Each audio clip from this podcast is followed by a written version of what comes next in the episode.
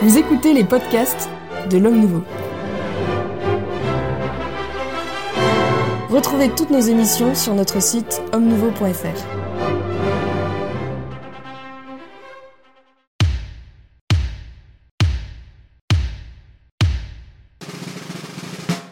Chers amis, bienvenue dans le deuxième épisode de, la cinquième saison du Club des Hommes en Noir. Très heureux de vous retrouver pour cette nouvelle émission. Donc, nous allons pour cette émission traiter aujourd'hui de euh, la lettre apostolique Desidero, Desideravi sur la, la formation liturgique euh, du, peuple de Dieu. Pour, euh, pour en parler, j'ai le plaisir de recevoir deux ecclésiastiques et deux laïcs.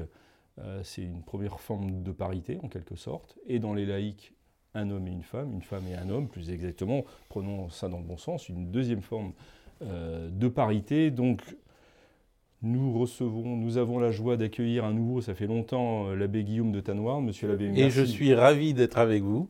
Merci vraiment de votre, de votre présence qui nous réjouit. Nous recevons également l'abbé Grégoire Cellier. Bonjour Monsieur Maxence et bonjour aux auditeurs. Vous, vous avez euh, votre rond de serviette, vous êtes quasiment là euh, à chaque émission et vous êtes les deux historiques en quelque sorte euh, euh, de cette émission. Vous étiez là euh, au tout début quand, euh, quand nous l'avons euh, lancé il y a maintenant euh, pas mal d'années. Madame Jeanne Smith, Bonjour Philippe Maxence. merci beaucoup de votre présence et Monsieur Jean-Pierre Maugendre. Enchanté. Euh, qui euh, nous a rejoint également. Merci Jean-Pierre de votre présence. Alors Jean-Pierre, je me tourne, euh, pardon pour les autres, mais vers vous, parce que vous faites l'actualité. Vous êtes l'homme de l'actualité à double titre, c'est que vous organisez à la fin de cette semaine, samedi euh, 24 septembre, une rencontre, un colloque plus exactement, sur le thème Quel avenir pour la messe traditionnelle? Est-ce que vous pouvez nous présenter rapidement ce colloque et nous dire si, et dire à ceux qui nous regardent ou qui nous entendent, euh, s'il est encore possible d'y Bien participer. sûr. Donc, alors tout d'abord, je ne suis pas le seul à organiser, puisqu'il y a cinq associations qui organisent, Una Voce, Oremus Péliturgique, Lex Orandi, Notre-Dame de Chrétienté et Renaissance catholique. L'objectif de ce colloque, c'est euh, de faire réfléchir. Voilà. Il y a 50 ans, euh, la messe traditionnelle euh, devait disparaître. Contre toute attente, elle suscite un engouement parmi les jeunes. Et en particulier parmi ces jeunes, un certain nombre euh, ont une approche esthétique de la messe traditionnelle. Le but de ce colloque, c'est de faire réfléchir, de donner des éléments sur d'abord comment est-ce qu'on en est arrivé à la situation présente. C'est la conférence introductive Histoire de la messe interdite qui suivra un petit mot spirituel sur ce que représente la messe traditionnelle dans la vie spirituelle euh, des participants. Nous ferons ensuite un point de la situation de la messe traditionnelle dans les diocèses de France. Où est-ce qu'on en est? Qu'est-ce qui se passe? Donc ce sera animé par euh, Philippe Darentière. J'interviendrai quant à moi sur qu'est-ce que le traditionnalisme avec trois idées. Une fidélité, une résistance et une œuvre d'église. Ensuite, nous aborderons avec Jeanne Smith et Cyril Douneau la question de l'obéissance euh, dans l'Église. Ensuite, Laurent Dandrieux présidera une table ronde euh, sur euh, faire le bilan de 50 ans de réforme liturgique. Et Jean de de Notre-Dame de Chrétienté, tirera le bilan de cette journée. Voilà, trois aspects. Un aspect intellectuel, comprendre ce qui se passe. Un lieu de rencontre, nous souhaitons que les gens puissent faire euh, connaissance. Il y aura une grande librairie également permettant euh, d'approvisionner des livres sur le sujet.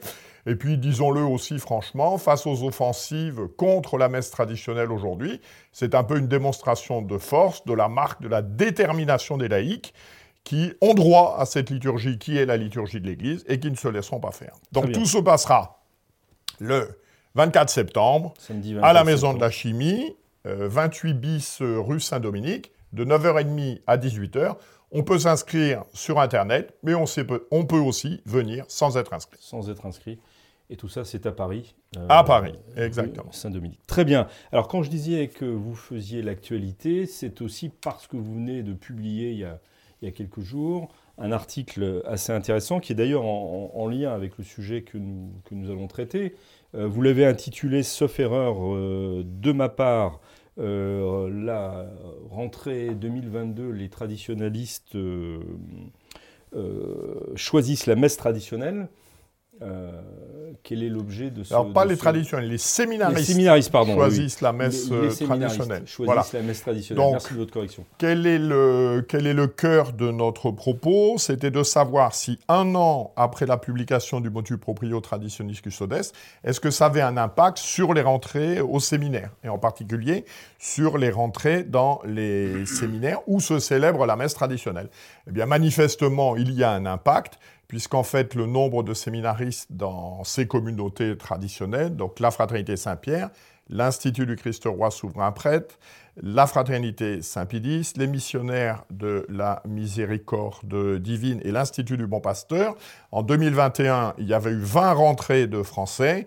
En 2022, il y en a 38. Donc il y a un impact, mais qui n'est pas peut-être l'impact euh, qui était, prévu. Très bien.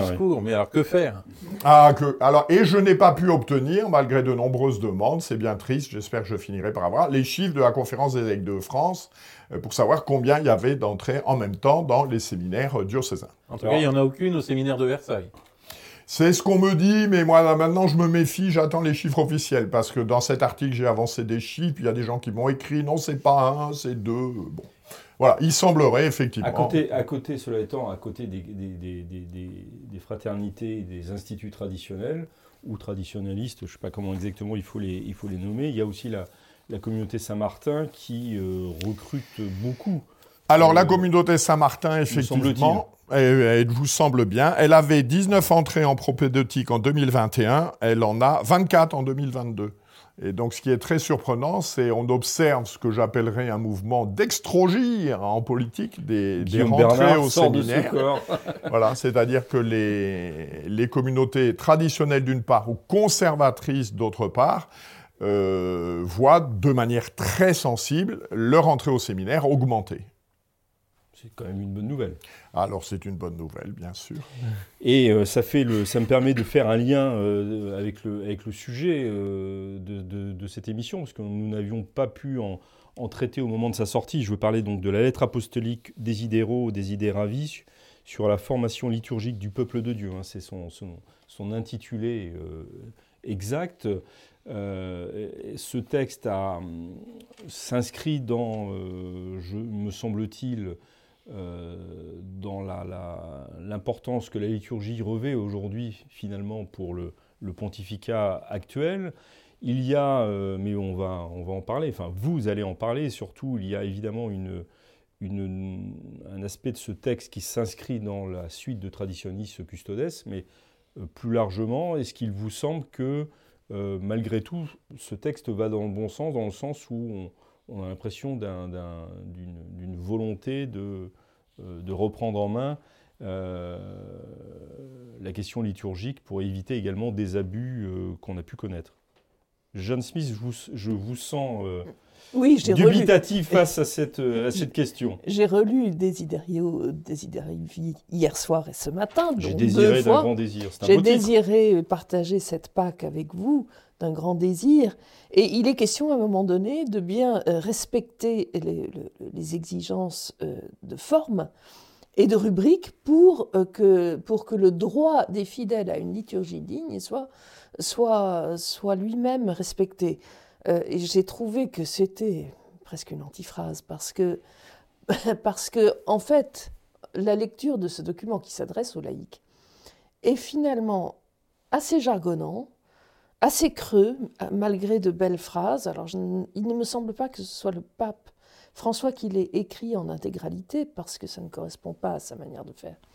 Mais dans l'ensemble, il est, il, est, beaucoup question de, euh, de, bons sentiments et, et, de, de l'accès du peuple à la liturgie et de la formation du peuple. On ne voit pas très bien où ça mène. Et surtout, euh, surtout, il, sans même parler de la façon dont est exclue la liturgie traditionnelle, qui pourtant... Qui, on va en parler. mais... on va en parler.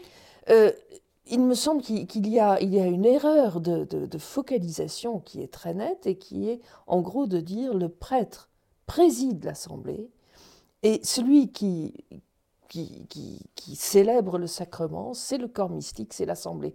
Et il me semble vraiment que c'est le point central et, ça va largement à l'encontre de, de, ce que j'ai appris, il me semble, en tout cas, sous le contrôle de monsieur, messieurs les abbés. J'ai été assez choquée par cet élément. Euh, on, est dans une espèce de, glorification de l'Assemblée présente à la messe, et avec, euh, ou, qu'il faut adapter au temps, aux horaires, etc., au goût, au style du peuple, pour, pour la rendre plus accessible. Mais à part ça, je ne vois pas bien ce, qui, ce que ce document contient. Donc c'est là, c'est là en fait, euh, c'est la logique de la réforme liturgique qui, qui, qui, continue, Monsieur l'abbé? Alors ce, document contient euh, tout simplement une nouvelle théologie de la messe, euh, me semble-t-il, autour du numéro 15 que vous, que vous citiez, numéro 15 dans lequel on explique que c'est le corps mystique du Christ qui est le sujet de l'acte liturgique. Alors, si c'est le corps mystique du Christ, c'est-à-dire l'Église, c'est l'Église dans, qui son, est, dans son entier. dans son ensemble, et si on ne distingue pas euh, le corps mystique du Christ et la tête euh, de ce corps mystique, on, renonce à faire de la messe un acte du Christ. Si la messe n'est pas un acte du Christ, elle ne peut pas être une transubstantiation. Parce que euh, si le sujet de la messe est purement humain, si c'est l'assemblée, si c'est l'Église, euh, l'Église ne peut pas, euh, avec toute la bonne volonté du monde, réaliser ce miracle divin qu'est la transubstantiation. L'Église ne peut pas réaliser ce miracle divin qui est la réactualisation du sacrifice du Christ. Euh, et, par conséquent, dire, comme le fait le pape François, que le sujet exclusif, car il précise qu'il s'agit du sujet exclusif et unique de, du sacrifice et l'Église, euh, eh bien, euh, ce n'est plus la messe. Il ne s'agit plus de messe. C'est votre, sentiment aussi, ah, ce, qui est, ce, qui est, sûr, c'est que, que, la messe est toujours définie comme le sacrifice du Christ, et en deuxième portée, le sacrifice de l'Église, qui y participe et qui, et qui s'y joint, mais c'est d'abord et avant tout le sacrifice du Christ. Et, euh, mais on revient exactement à toutes les définitions, à tout l'esprit euh, de l'institution généraliste, c'est-à-dire la, présentation générale du missel romain de 1969, euh, de 1969, qui effectivement disait clairement que c'était l'Assemblée qui, qui, qui, euh, faisait la messe, qui réalisait la, la, syntaxe sacrée. Pas de changement selon vous, profondément Alors il y a eu un changement en 69, et il y a eu une version en 70, rarissime hein, ce, changement. une version en 70 où le mot sacrifice était employé, où on avait fait quelques concessions à, la perspective traditionnelle sur la messe. Oui, qui s'était déjà exprimé. Mais, mais, je crois, mais vraiment ce document d'une importance capitale, et du coup la réunion qu'organise Jean-Pierre, euh, très, très importante, parce que euh, c'est quand même relativement nouveau euh, qu'on nous ressorte ce, vieux dogme de, 1969 sur la messe, synax ou assemblée. Dogme entre guillemets, mais... Jean-Pierre, vous voulez... Alors euh, justement, sur cet aspect de dogme, je crois aussi, il faut insister, le Saint-Père le dit à trois reprises, dans les paragraphes 1, 34 et 61, il partage des réflexions. Ça n'est pas un document dogmatique. Ça n'est pas un enseignement. Ça, lui permet de raconter n'importe quoi. Ça lui permettra. Mais, ça n'est pas un enseignement dogmatique. Ça n'a pas d'autorité. Je pense. Voilà, c'est le, le, premier point. Euh, le deuxième point également, c'est ce qui va euh, servir à certains à défendre le texte. Il dit Je ne traite pas le sujet de manière exhaustive. C'est-à-dire qu'il fait un certain nombre de considérations que vous venez d'évoquer, mais ce qui m'a surtout surpris, c'est ce dont il ne parle pas. On a parlé du sacrifice, le sacrifice, la notion de sacrifice. Le mot sacrifice est employé deux fois. Une fois tout au début, il parle du sacrifice pascal, et une fois tout à la fin, il parle des sacrifices que les fidèles font dans leur vie quotidienne, etc. À aucun moment, il n'est parlé, expressis verbis, voilà, du sacrifice du Christ, de la définition qui était celle de la messe dans le costume du, du Concile de Trente, le renouvellement non sanglant du sacrifice du calvaire. C'est quelque chose qui est étranger à ce texte, avec en plus une hypertrophie du mot symbole. Voilà, tout devient symbole, et en particulier, il y a tout un passage sur la puissance symbolique. on est sur un changement complet de Barthes a paradigme. écrit un livre et qu'on peut, euh, Oui. Qu'on peut pas soupçonner de, de- de- de modernisme Mais tout est symbole, il n'y a plus de réalité. Le mot transubstantiation n'est pas employé. N'est pas employé. Voilà, le- le- le- c'est un symbole, c'est un symbole efficace.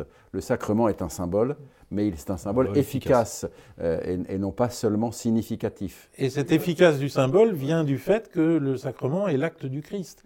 Euh, bien entendu que l'Église répond au Christ, euh, comme l'offertoire répond à la consécration, euh, comme le sacrifice de l'homme à l'offertoire euh, répond euh, au, à- au sacrifice divin de la consécration. Mais s'il n'y a pas ce sacrifice divin, s'il n'est pas exprimé, euh, il y a un changement de nature de la messe. Ce que- ce qu'avaient vu, ce qu'avaient vu les, les- les chrétiens en 1969, et ce qui semble ne faire ni chaud ni froid, euh, je, je parle peut-être un peu trop, je- j'en suis confus, Mais mais, on est tellement euh, ravis de vous voir qu'on vous laisse qui- la Ce parole. qui semble euh, ne faire ni chaud ni froid à personne, euh, on est en train de nous refiler en contrebande une nouvelle théologie de la messe qui ne correspond pas Mais, à ce qu'est la parce messe. que, pardon, Jean- Jean-Pierre, je vous donne la parole dans un instant, mais parce que cette théologie de la messe de- qui, a- qui a, euh, qui a été officiellement instituée en, en 1969-70, euh, en fait, c'est répandu et, et- et- et globalement partagé par un, un grand nombre de. Oui, mais si de catholiques. 70 a- a- abroge 69, on peut, on, peut, on peut dire que quand même, euh, il y a eu une réaction euh, des, des fidèles et des, prêtres et des évêques, qui, j'imagine des évêques, je n'en suis pas sûr, euh, qui, a permis euh, un retour en arrière du magistère de Paul VI.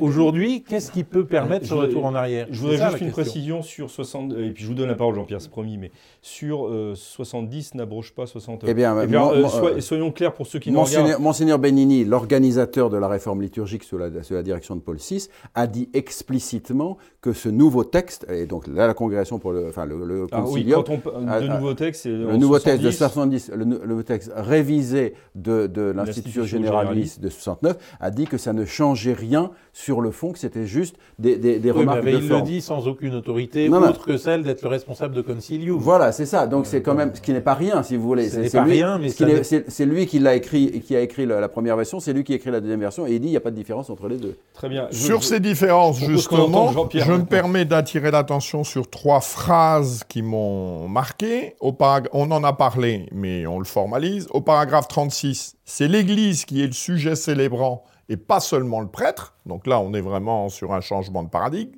Au paragraphe 37, quand même quelque chose d'hallucinant par rapport à la messe, si elle était bien un culte. Une célébration qui n'évangélise pas n'est pas authentique. C'était tout à fait nouveau, on va dire ça gentiment. Et puis, paragraphe Mais- mais 49. développer ce point-là, quand même. Eh bien, que- une célébration qui n'évangélise pas n'est pas au- authentique. Le but de la messe, c'est les quatre finalités du saint sacrifice de la messe, c'est l'adoration, l'action de grâce, euh, l'aspect propitiatoire et euh, impétratoire. Bon, la messe en tant que telle, c'est un culte. Son objectif, c'est pas l'évangélisation. C'est de rendre culte Si- à Dieu. si- S'il y, a- y une messe avec un prêtre et un, un servant de messe, il n'y a pas d'occasion Il n'y d'évangéliser. a pas d'évangélisation. n'empêche, Et, c'est une- et- et- et c'est une messe qui produit tous ces Troisième élément, là, où vous voyez toute l'ambiguïté, je crois, ses caractéristiques. Paragraphe 49. Par le biais du mémorial, le mystère pascal est rendu présent. Alors, ça veut dire quoi ça? Je, je me suis fait la même réflexion. Il y a beaucoup, beaucoup de flou, beaucoup de jolis mots et peu de, peu de choses concrètes, substance. peu de substance. Ça veut dire que sur la présence euh, réelle du Christ, Substantiel on a, on a, on on n'utilise plus la théologie sacramentaire, mais on utilise euh, la, la théologie euh, issue de, des réflexions des années 30 sur, euh, sur le mystère pascal, euh, qui euh, est tout sauf clair. Mais, mais il me semble, en Et fait, vous nous direz pourquoi, mais allez-y, Jeanne. je, je sors, il se trouve que je sors de la traduction du livre de Monseigneur Schneider avec Aurelio Porphyry sur la messe catholique que, publie que- Renaissance catholique. Renaissance catholique. Pub Pub, gratuite. mais pub gratuite, mais ce n'est pas, Je ce n'est pas pour la Mais je pub. ferai payer la prochaine fois. C'est pas pour la pub. C'est pour Ouais, vous ouais, dire ouais, qu'à un moment donné, euh, Monseigneur Schneider explique, euh, oui, il y a le rôle du prêtre qui, qui, qui est, qui dit la messe in persona Christi, qui, qui accomplit l'action du... Le, le Christ accom- accomplit son action par l'instrument du, euh, du- du- du ministre. Et, ce- et- et l'assemblée qui est dans la nef représente l'épouse, l'église épouse, qui est là et qui reçoit finalement, qui apporte son, son sacrifice à elle, si on veut, mais qui assiste et, et qui, et- qui n'accomplit pas le sacrifice. On n'a absolument rien de tout cela. Et l'impression que j'ai eue en lisant euh, Desiderio Desiderevi, c'est vraiment d'un changement de la, de la nature du prêtre. Et c'est quelque chose que l'on voit vraiment depuis, depuis, tous les, les- depuis les synodes suc- successifs organisés à la demande du pape François, la synodalité, le changement du rôle, et puis bien surtout euh, le colloque de- du, du cardinal Ouellet en début d'année sur le sacerdoce, où on avait certes quelques in- interventions qui étaient tout à fait classiques, mais dans l'ensemble, cette idée que le prêtre, eh bien, il est... euh, Mais il n'est plus une personne à Christie en tant que tel, il est plutôt qui- président. Ce qui m'étonne beaucoup dans ce que vous venez de dire, euh, c'est que vous dites que c'est un changement, mais ce changement, il n'a pas lieu, euh, il n'apparaît pas aujourd'hui par hasard. Enfin, il, Bah non, il a non, eu lieu en oui. 69. Oui, et, c'est- et- et on d'ailleurs, est juste dans une continuité, on voilà. n'est pas dans un changement. Et, et le, et texte un- le dit très clairement, d'ailleurs, en faisant de multiples ré- ré- euh, références, à tout- d'abord à- au, au texte de Vatican II, et puis à, à tout, à tout ce qui a changé depuis lors. Je voulais vous poser une, une question sur, euh, sur ce que vous venez d'aborder à propos du mystère, euh, du mystère pascal, hein, c'est bien ça? Euh, quel est le, point qui pose problème selon vous dans cette, euh, dans cette approche Alors, d'abord, d'abord, euh, en soi, dans la messe traditionnelle, il est bien parlé de la, de la passion, de la mort et de la résurrection de notre Seigneur Jésus-Christ, hein, qui, qui- qui- qui est résumé dans la- le terme mystère pascal. Donc, ce n'est pas en tant que, en tant que euh, Ah perception, que je veux- je veux- perception je globale quelque chose de nouveau, c'est vraiment la tradition, la, la- la passion, la mort et la résurrection de notre Seigneur Jésus-Christ. Euh, mais euh, euh, c'est devenu, lorsqu'on lit les textes, c'est un terme qui intervenait, euh, je dirais, tous les 50 pages et qui maintenant euh, intervient 50 fois par page euh, aujourd'hui, si vous voulez. C'est quand même Enfin, tout à fait maintenant, c'est différent. pareil, c'est depuis De- 69. en fait. Voilà, depuis 69, c'est devenu, si vous voulez, le mystère pascal est devenu la- la- la- le nouveau paradigme de la, de la messe. et et là-dedans, dans ce qui est présenté comme le mystère pascal, il y a un certain flou de savoir effectivement, par exemple, où est la cause de notre salut.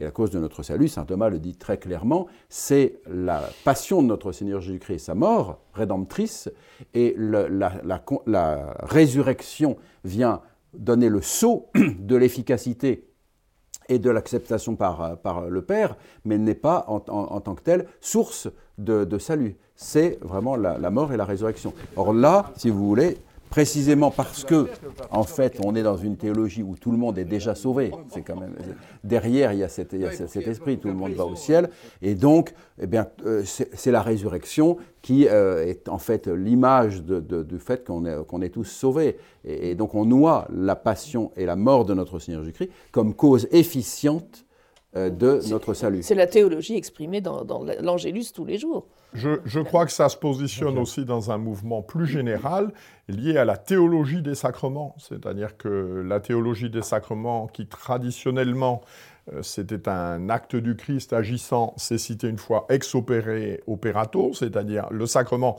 est le signe efficace et sensible d'une grâce invisible, mais il se produit effectivement quelque chose, à une conception du sacrement qui devient aujourd'hui un acte communautaire. Le baptême, c'est l'entrée dans la communauté. Et là, la messe, vous voyez, par exemple, j'ai été très frappé au paragraphe 51, il est question à propos de la messe de l'énergie de toute l'assemblée. Là, vous revenez au- à la lettre apostolique. hein. oui, je reviens là, vous l'évoquiez tout à l'heure, un moine euh, qui célèbre sa messe tout seul dans son couvent, je ne pense pas qu'il y a l'énergie de toute l'Assemblée comme élément fondamental euh, de la validité de cette messe. On est vraiment sur un bouleversement complet euh, de la théologie traditionnelle de la messe. Je reviens à la, à la question du mystère pascal. Est-ce que c'est pas tout simplement euh, un approfondissement et non pas une nouveauté? Moi, je pense que c'est une instrumentalisation et que les, les- Ah oui, loin, théologiens, dont Lambert Baudouin et quelques autres, qui ont mis au point Donc ça, c'était euh, avant Odon hein. Cazel, euh, qui ont mis au point avant-guerre euh, la théologie du mystère pascal, euh, n'étaient pas du tout arrivés à cette synthèse euh, d'hérésie, me semble-t-il, euh, qu'est euh, Desiderio Desideravi. Euh, parce que ils s'inscrivaient, ils inscrivaient leur réflexion sur le mystère et le mystère pascal dans la théologie classique, sacramentelle de l'Église. Et la, la messe restait un acte surnaturel. Un acte surnaturel parce que nul ne peut transubstantier le pain et le vin euh, que Dieu lui-même. Donc si ce n'est pas un acte divin, d'abord, euh, on parle d'autre chose. Euh, voilà, donc euh, il, il me semble, il me semble qu'il y a une instrumentalisation de la, de la théologie du mystère pascal et que le- la véritable théologie qui est présente dans Desiderio Desideravi, c'est la théologie de l'Assemblée, euh, de l'Assemblée réalisant la présence de Dieu comme lorsque le Christ dit là où deux ou trois sont réunis en mon nom, je suis au milieu d'eux. La L'article référence- 7, l'article référence de 7 de l'article l'Institution 7 généraliste de 69. Quand il parle de la messe, il, il conclut parce que là où deux ou trois sont rassemblés en mon Mmh, nom, et euh, je, je suis, je suis au milieu d'eux.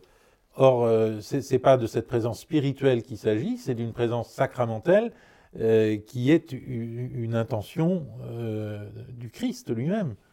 Euh, si si c'est pas ça, mais alors euh, la messe n'est plus qu'un symbole euh, et l'utilisation euh, du- du- des, mots- des mots symboles, du mot symbole, vous le verrez, est, est- est grave parce que elle, elle remplace la théologie de la transubstantiation et la théologie de la réactualisation du sacrifice du Christ. Je vais être un peu provocateur, mais est-ce que finalement, c'est pas une bonne description de ce qu'est la nouvelle liturgie?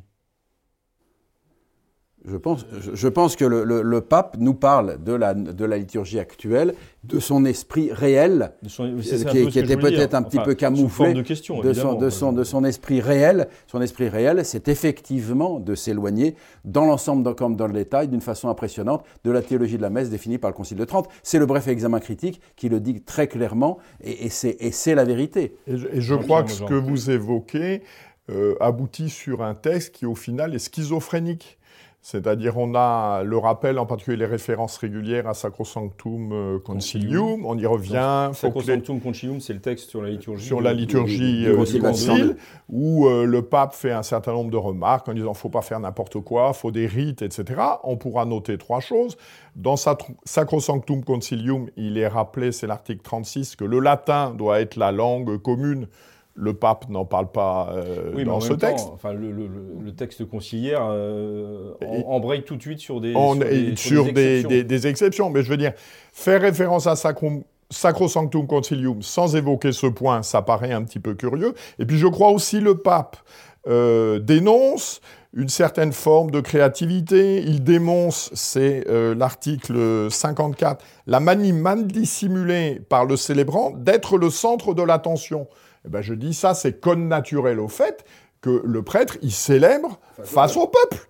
Il, il- il ne peut pas ne pas être le centre de l'attention. Quand on voyait que son dos, que son dos, ben, il ne pouvait plus être le centre de l'attention. Et, rappelons, et rappelons que le pape, dans un document précédent, a critiqué le fait de, de ne pas célébrer face au peuple en disant ça veut dire que vous avez peur du peuple de Dieu. C'est quand même bien dans, dans- dans ce qu'il a, dans ce qu'il a. Ça doit être traditionniste custodes. Ça doit être euh, traditionniste Et, custodes. et- et dans le sens de ce que vous dites tous les deux, à la fin du document, le prêtre, euh, le prêtre est évoqué, le ministre qui doit avoir une certaine façon de poser sa voix, de, de faire parler l'Assemblée ensemble, de se présenter face à la caméra sans se mettre en avant, mais quand même en étant euh, l'image du Christ, enfin le, pré- le- le représentant du Christ. Il y, a, il y a une personnalisation du prêtre qui est très très très nette et qui va à l'encontre de ce qui est dit Et précédemment. là encore, parce qu'on a abandonné la vieille théologie de la cause instrumentale. Le prêtre est cause instrumentale de la liturgie, euh, mais l'instrument est souvent indigne euh, de sa, de sa fonction. C'est la cause efficiente qui rend la cause instrumentale. euh, Alors, Juste, juste un petit peu pour très compléter ce qu'il rapidement, dit. s'il vous plaît. Comme, comme dit, comme dit saint Augustin, Pierre- Saint Pierre te baptise, c'est Jésus qui te baptise. Saint Paul te baptise, c'est Jésus qui te baptise. Judas te baptise, c'est Jésus qui te baptise. Et donc c'est le, le prêtre est vraiment l'instrument du Christ. Il peut être indigne, il, il peut bafouiller, etc. Il est, euh, il est porteur de, de l'action euh, très christique. peu qui bafouillent, en fait, très très peu. Très rapidement, Très Jean-Pierre, parce que rapidement. je voudrais qu'on aborde le- le- le- la partie dans ce texte qui, qui- qui- qui est la suite de Traditionis Custodes. Alors sur cet aspect schizophrénique, je pense qu'il y a aussi la condamnation par le pape de la multiplicité, la variété euh, des manières de célébrer la messe, etc. Mais elle est constitutive de la réforme liturgique, puisqu'il n'arrête pas d'être dit, le prêtre pourra ceci, mais il pourra aussi cela, on choisira ceci ou on choisira cela. Ben, résultat, ça débouche sur une diversité qu'ensuite on condamne. Intellectuellement, c'est peu satisfaisant. Très certainement. Et, et dans- Oh, vous êtes désobéissant, vous. hein. mais Non, je vais mais- vous laisser la parole. Parce Voilà, que je non suis mais est-ce que, faible je, et bon. est-ce que je peux faire une petite prophétie? Hein, Je Faites pense que ce prophétie. document, en, en tant qu'il voudrait euh, en- enlever les abus, va être un, un- un- un- un nouveau coup, coup d'épée dans l'eau. Il, il comporte 65 paragraphes. Je rappelle que Ecclesia de Eucharistia, en 2003, comportait 62 paragraphes. Redemptionis Sacramentum, en 2004, en comportait 186. Sacramentum Caritatis, en 2009, en, en- comportait 97. 97 paragraphes, 100 186. Pour dire, il faut euh, bien célébrer. Je dis, au- je dis aux abus, hein. je Et dis pour- aux téléspectateurs, qui d'entre vous se souvient de ces documents Hein Et donc, J'ai bien une réponse, mais je ne la donnerai pas. Voilà. Bien, alors dans ce texte, ce qui a aussi, euh, ce qui est aussi marqué, c'est que, euh, en quelque sorte, le pape euh, François appuyait euh, sa décision de- de- de- de- d'interdire ou de limiter de manière euh, étendue la, la célébration de la messe euh, traditionnelle. Pourquoi ce, ce- ce- L'objectif du pape François, là, sur ce ce point, enfin, c'est non pas de retour. mettre en œuvre immédiatement le texte de Traditionis Custodes, il, il ne peut pas le faire. Ça, ça signifierait euh, de détruire euh, toute la, toute la tradition dans l'Église, ce serait trop voyant.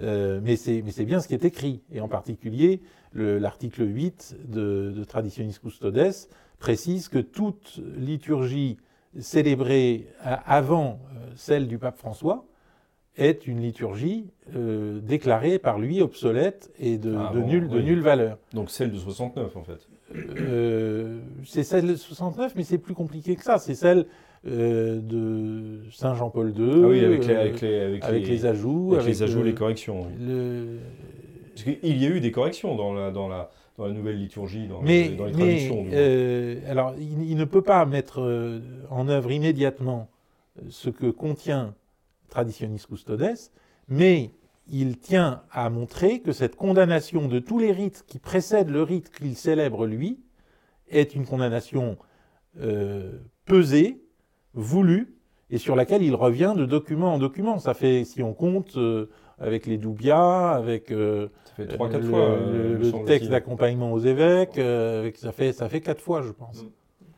Et pour- pourquoi cette insistance, Je- Jeanne Pour ne pas revenir en arrière. Oui, et, j'abonde dans ce sens, et, et- et je pense qu'il y a un, un point intéressant, enfin qui m'a frappé dans, dans, dans Desiderio Desideravi, qui est en fait je désire, euh, je désire en finir avec la messe traditionnelle, si on veut, si on veut être un peu méchant. Euh, il parle du sens vous du mystère. pas, vous Oh, non, pas, non, non, non, il parle du sens du mystère. Il dit les gens reprochent à la nouvelle messe, en gros, je, je- je schématise, son, son, son manque de sens du mystère. Et, et- et- et il finit par, ajouter, par, par dire oui, finalement, si la messe euh, nouvelle a, a- a- a permis d'évacuer un mauvais sens du mystère, c'était- une, es- une espèce de magie, le sentiment qu'on a du pouvoir du- sur Dieu, etc., eh bien finalement, c'est très bien. Et c'est une critique que j'ai souvent entendue à l'égard de la messe traditionnelle. Oui, c'est l'aspect magique, ce sont des paroles auxquelles on ne comprend rien, etc. Et j'ai l'impression que ça rejoint cette critique. Et, et finalement, le pouvoir sur Dieu que, nous, que donne aux prêtres la messe est quand même extraordinaire.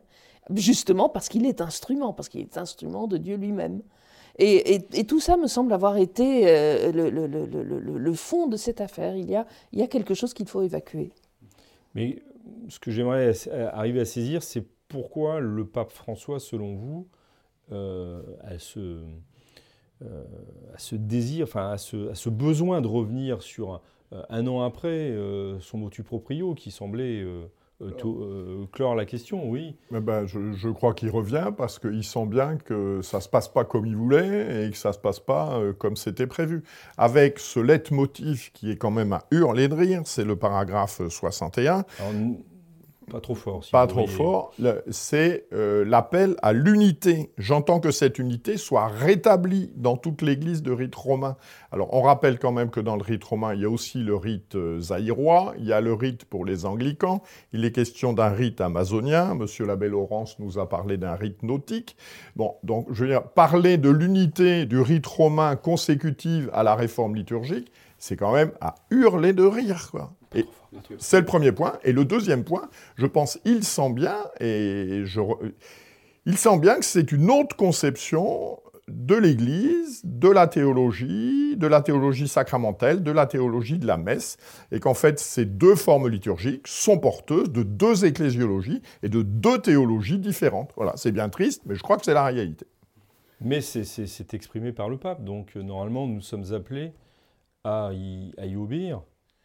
Sans cette nouvelle théologie de la messe, le, la décision du pape n'a aucun sens. C'est cette nouvelle théologie de la messe qui donne sens. Euh, Parce que la, théologie, la théologie de la messe est une rupture avec la tradition, c'est ce que vous voulez dire Oui, c'est ça, mais surtout parce que dans cette théologie de la messe, il y a l'idée que le sujet, c'est l'Assemblée, c'est-à-dire l'Église, et que l'Église, pour, pour le pape François, c'est lui. Euh, par conséquent, euh, l'Église fait ce qu'il veut, lui. On, on, est dans une forme d'absolutisme, il faut le dire. Je pense qu'aujourd'hui, et ce n'était pas du tout le cas du pape Benoît, par exemple, hein, cet absolutisme. Et je pense qu'aujourd'hui, l'Église vit euh, au rythme d'une personne qui est le pape. Et dans une forme d'absolutisme qui est complètement décalée euh, par rapport à la modernité. Et, à la théologie. Et qui bafoue concrètement le droit des chrétiens à euh, recevoir une sanctification efficace. Pardon, monsieur l'abbé, mais décalé par rapport à la modernité, c'est pas pas un critère catholique, ça. Euh, bah, moi, je ne suis pas anti-moderne. Oui, peut-être, mais j'estime que si on ne peut pas être décalé, c'est aussi bien. Oui, mais dans ce cas-là, euh, autant si, mettre toute si on a, si on a un pape qui est, qui est plus qui est plus absolu que Louis XIV ne l'était, parce que Louis XIV était quand même dans ses conseils. Le pape aujourd'hui, il, il passe au-dessus de ses conseils et il dit la messe, c'est moi.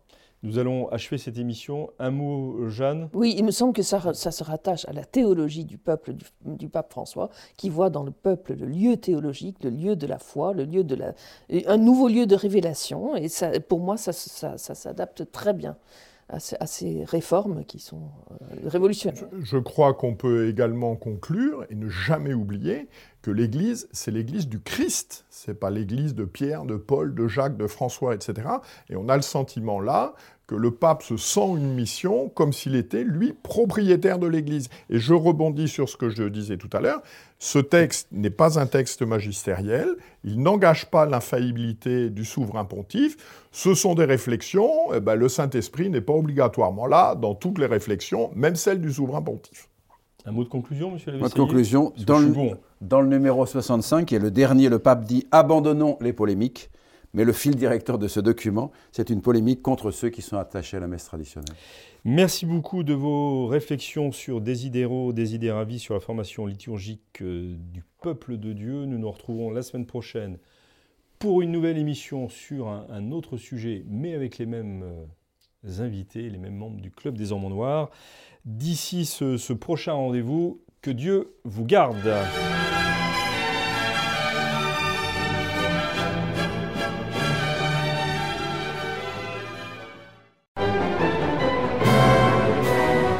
Merci d'avoir écouté ce podcast de l'Homme Nouveau.